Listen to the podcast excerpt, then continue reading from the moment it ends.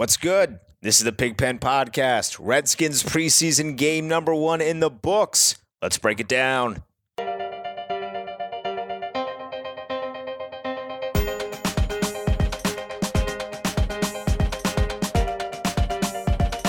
This is the Pigpen Podcast. Thank you for tuning in uh, on the Hogs Haven podcast feed. I am your host, Denton Day, at Denton underscore Day on Twitter. You can tweet me there. Let me know what you thought of game one. Obviously, the score is not all that important, but the Redskins do fall in this one 30 to 10. We got a whole lot to talk about. We will talk about Dwayne Haskins and how I think uh, that he looked. We certainly, I feel at least, learned a lot more about our offense than we did about our defense.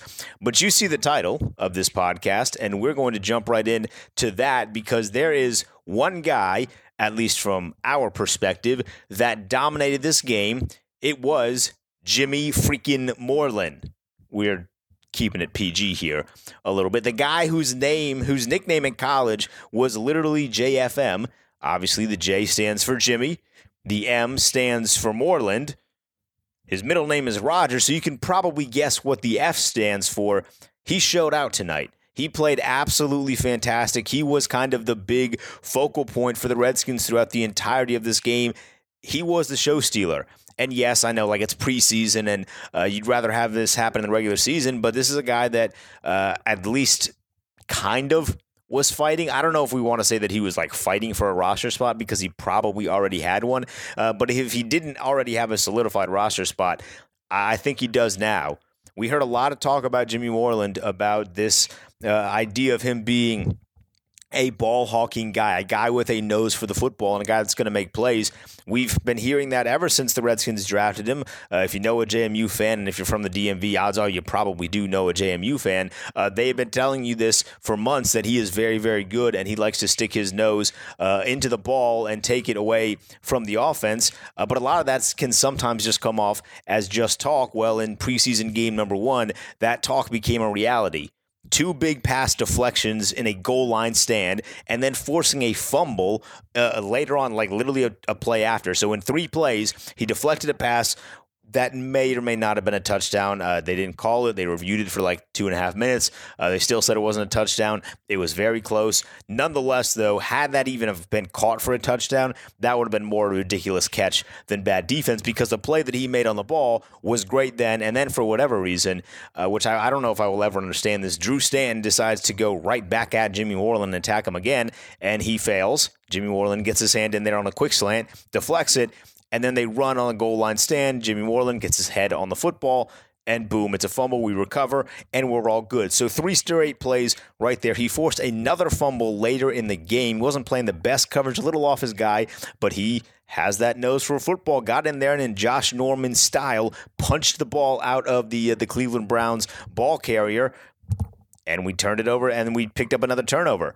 So this guy has a nose for the football. He has lived up to that hype, which is a pretty big deal. I don't know uh, where exactly he's going to play once we get the big boys in because it's important to, to realize here. We're going to break down some of the stuff we did bad on defense, but uh, we didn't have a lot of our great defensive players in. So really the only guy that I was watching on defense heavily at least. I mean, there are a couple other guys I wanted to see, uh, but heavily watching, I was watching Jimmy Moreland and it's important to, to kind of recognize here Baker Mayfield kind of sliced the Redskins defense up on the first drive. And part of that is because we did not do a very good job of protecting the underneath plays. We allowed them to get the ball in space in what should have been like a four yard play, became an 11 yard play. And that happened a couple times on the drive that Baker Mayfield led.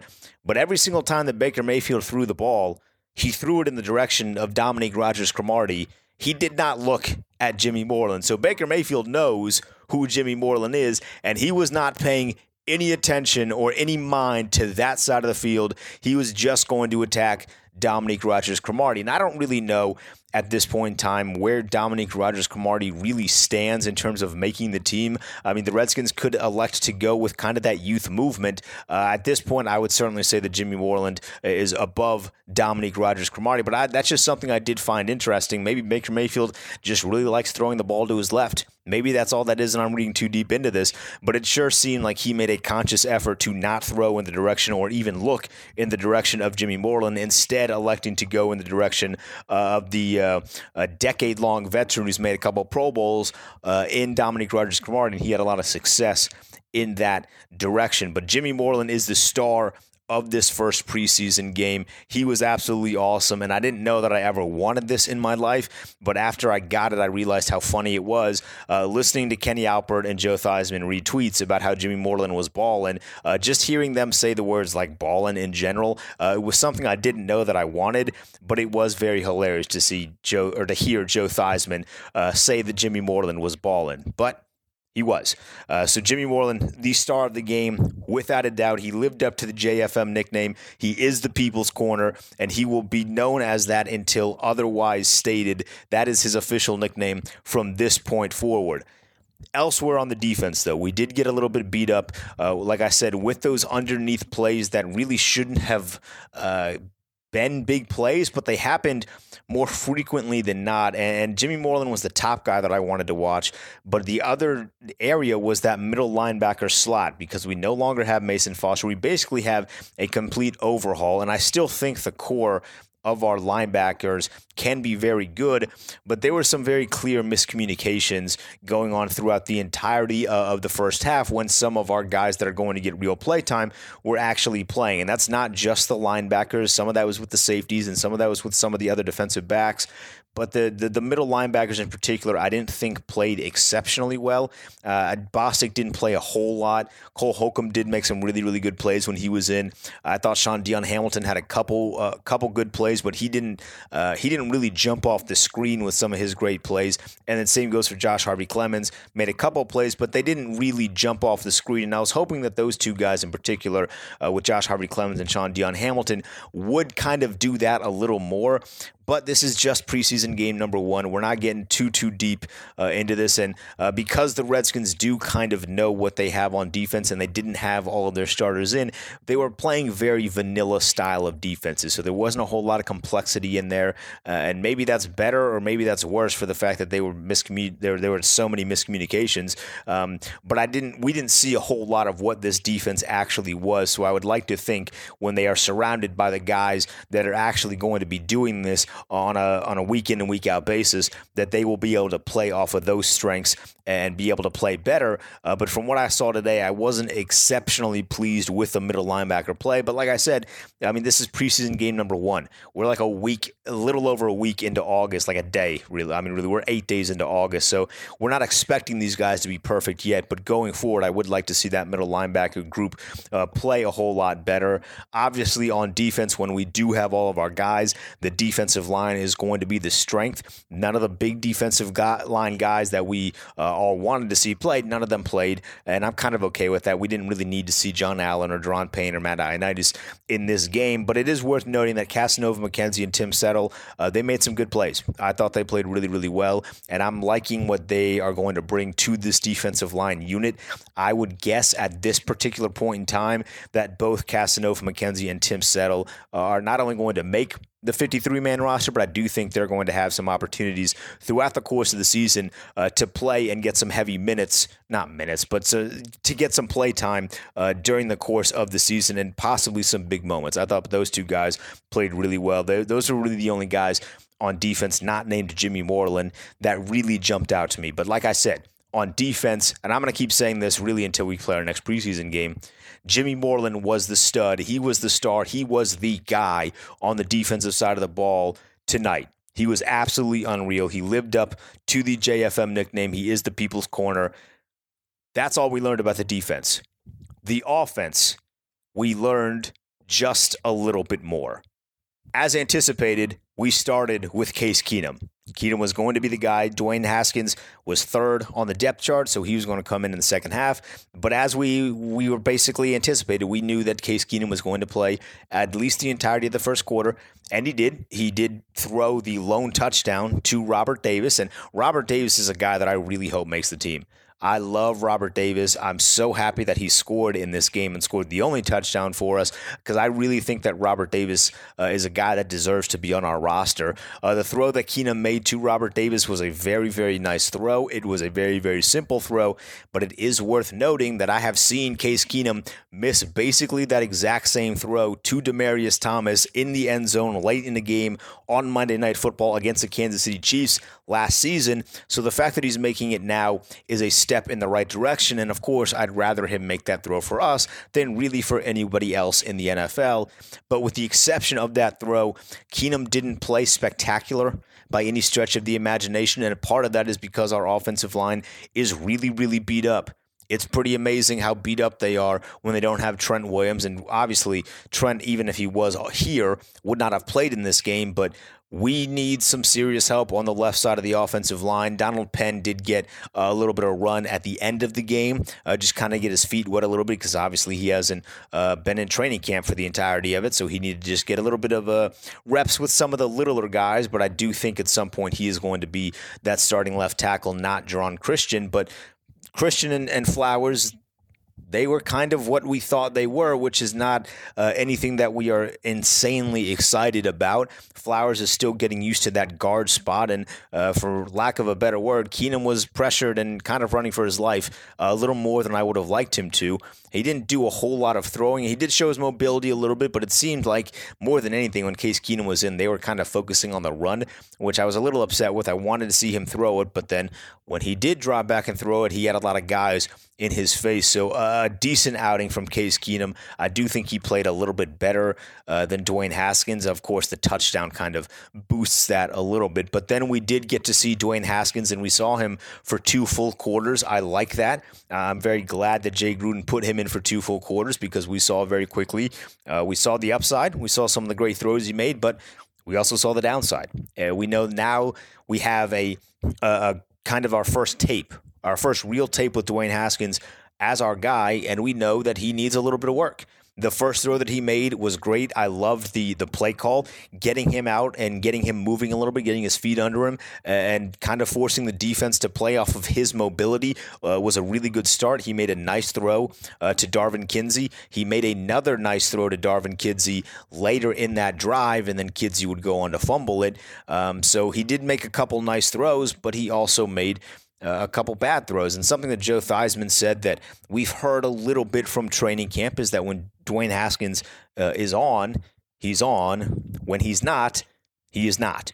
And we saw two times that when Dwayne Haskins is not on, he is not on. The first interception was just a bad throw. It was a bad decision. It did not look like Byron Marshall was ready at all. It didn't look like Byron Marshall thought that he was open at all. And he just kind of floated it in his direction.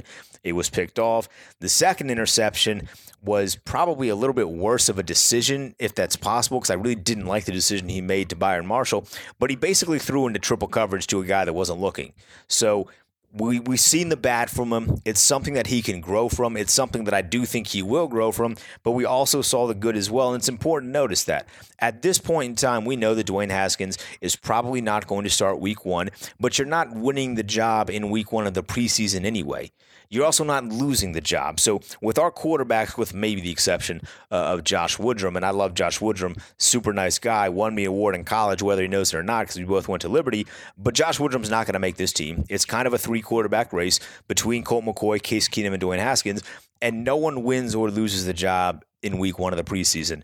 This is really just tape, tape, tape, tape. So now that they can learn, they have they've gotten used to game speed at least a little bit, or if they gotten in Dwayne Haskins' case, he's gotten his feet wet in game speed in the NFL. Uh, so I I'm not pleased with his performance by any stretch of the imagination. Obviously, you don't want a guy to throw two interceptions, but I'm not pissed.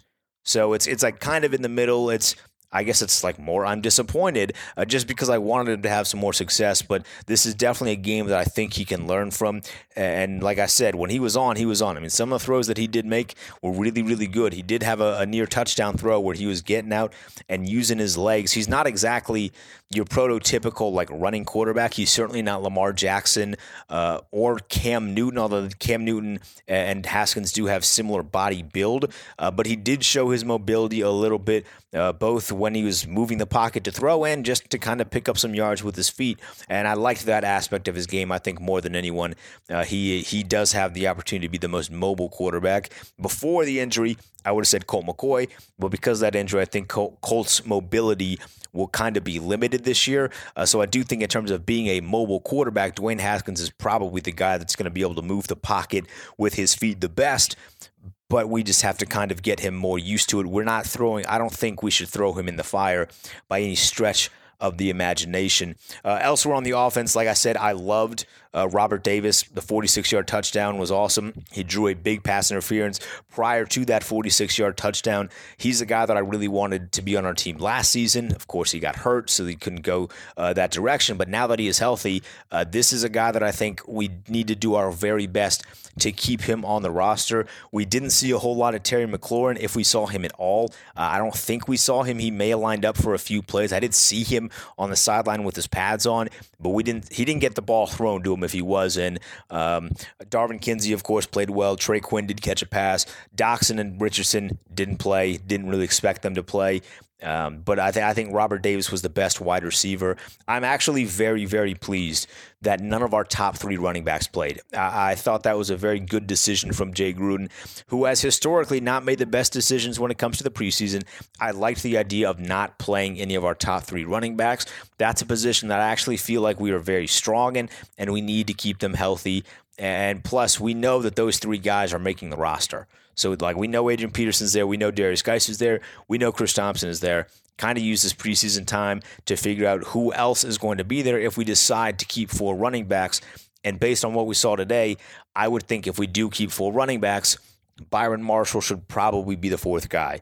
I was not at all impressed uh, with what Samaje Perine did today. He, he didn't run the ball exceptionally well. He completely missed on a block that he should have had that led to Dwayne Haskins getting drilled. Not a guy that you want to see get drilled in week one of the preseason. Samaje Perine has to make that block. And I know he's not the biggest dude in the world, and the guy that he was in charge of blocking had like six inches on him, but it's still a block that you need to make or at least slow the guy down, chip him more than he ended up doing. And he did not, he did not do either. He basically kind of tapped him and he just ran the def- defender just ran right through the tap. Uh, so I was not pleased with how Samaje Perine played. I know this is a guy that Jay Gruden has been very high on, but I find it hard to believe that that is going to be something that continues if this sort of play continues. I, I think right now Byron Marshall is the guy to keep if we decide to keep four running backs. Four running backs does seem like a whole lot, but I do think if we let Byron Marshall go, somebody else is going to pick him up. That's not a guy that I think we can uh, keep on our practice squad. So that's going to be one of the tougher decisions I feel like uh, at the end of camp. And depending on whether we keep three or four uh, running backs is going to ultimately factor into how many receivers we keep, which could factor into do we keep Robert Davis. So that's that's going to be a, that's a tough decision that we are going to have to uh, kind of face here in the near future. But we have a couple more preseason games, thankfully, uh, to decide that. And then, of course, like I said, the, the offensive line needs help. Uh, we need Trent Williams back. This was kind of the prime example to say, like, hey, we need Trent Williams back. We didn't see the Browns' top defensive line, and that left side of the line still struggled against kind of their B team players. So we need to figure out some sort of way to get Trent back. And I know this story, for us in particular as fans, is getting so tiring because we hear about it time and time and time and time. Like we, we literally just can't escape this Trent Williams story but there is a reason, and that reason was showcased today. The left side of the line needs a whole lot of help.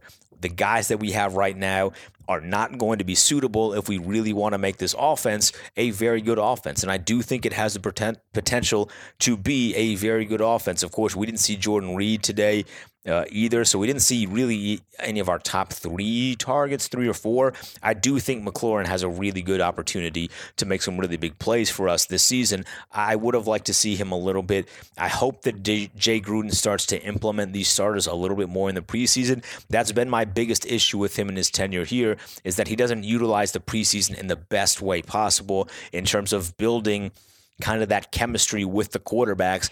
And this year in particular, even more than the Kirk Cousins year when we got all those new receivers with Doctson and Pryor, I think this year it's more important than then to get the wide receivers to have some game action with their quarterbacks. The, the training camp is great.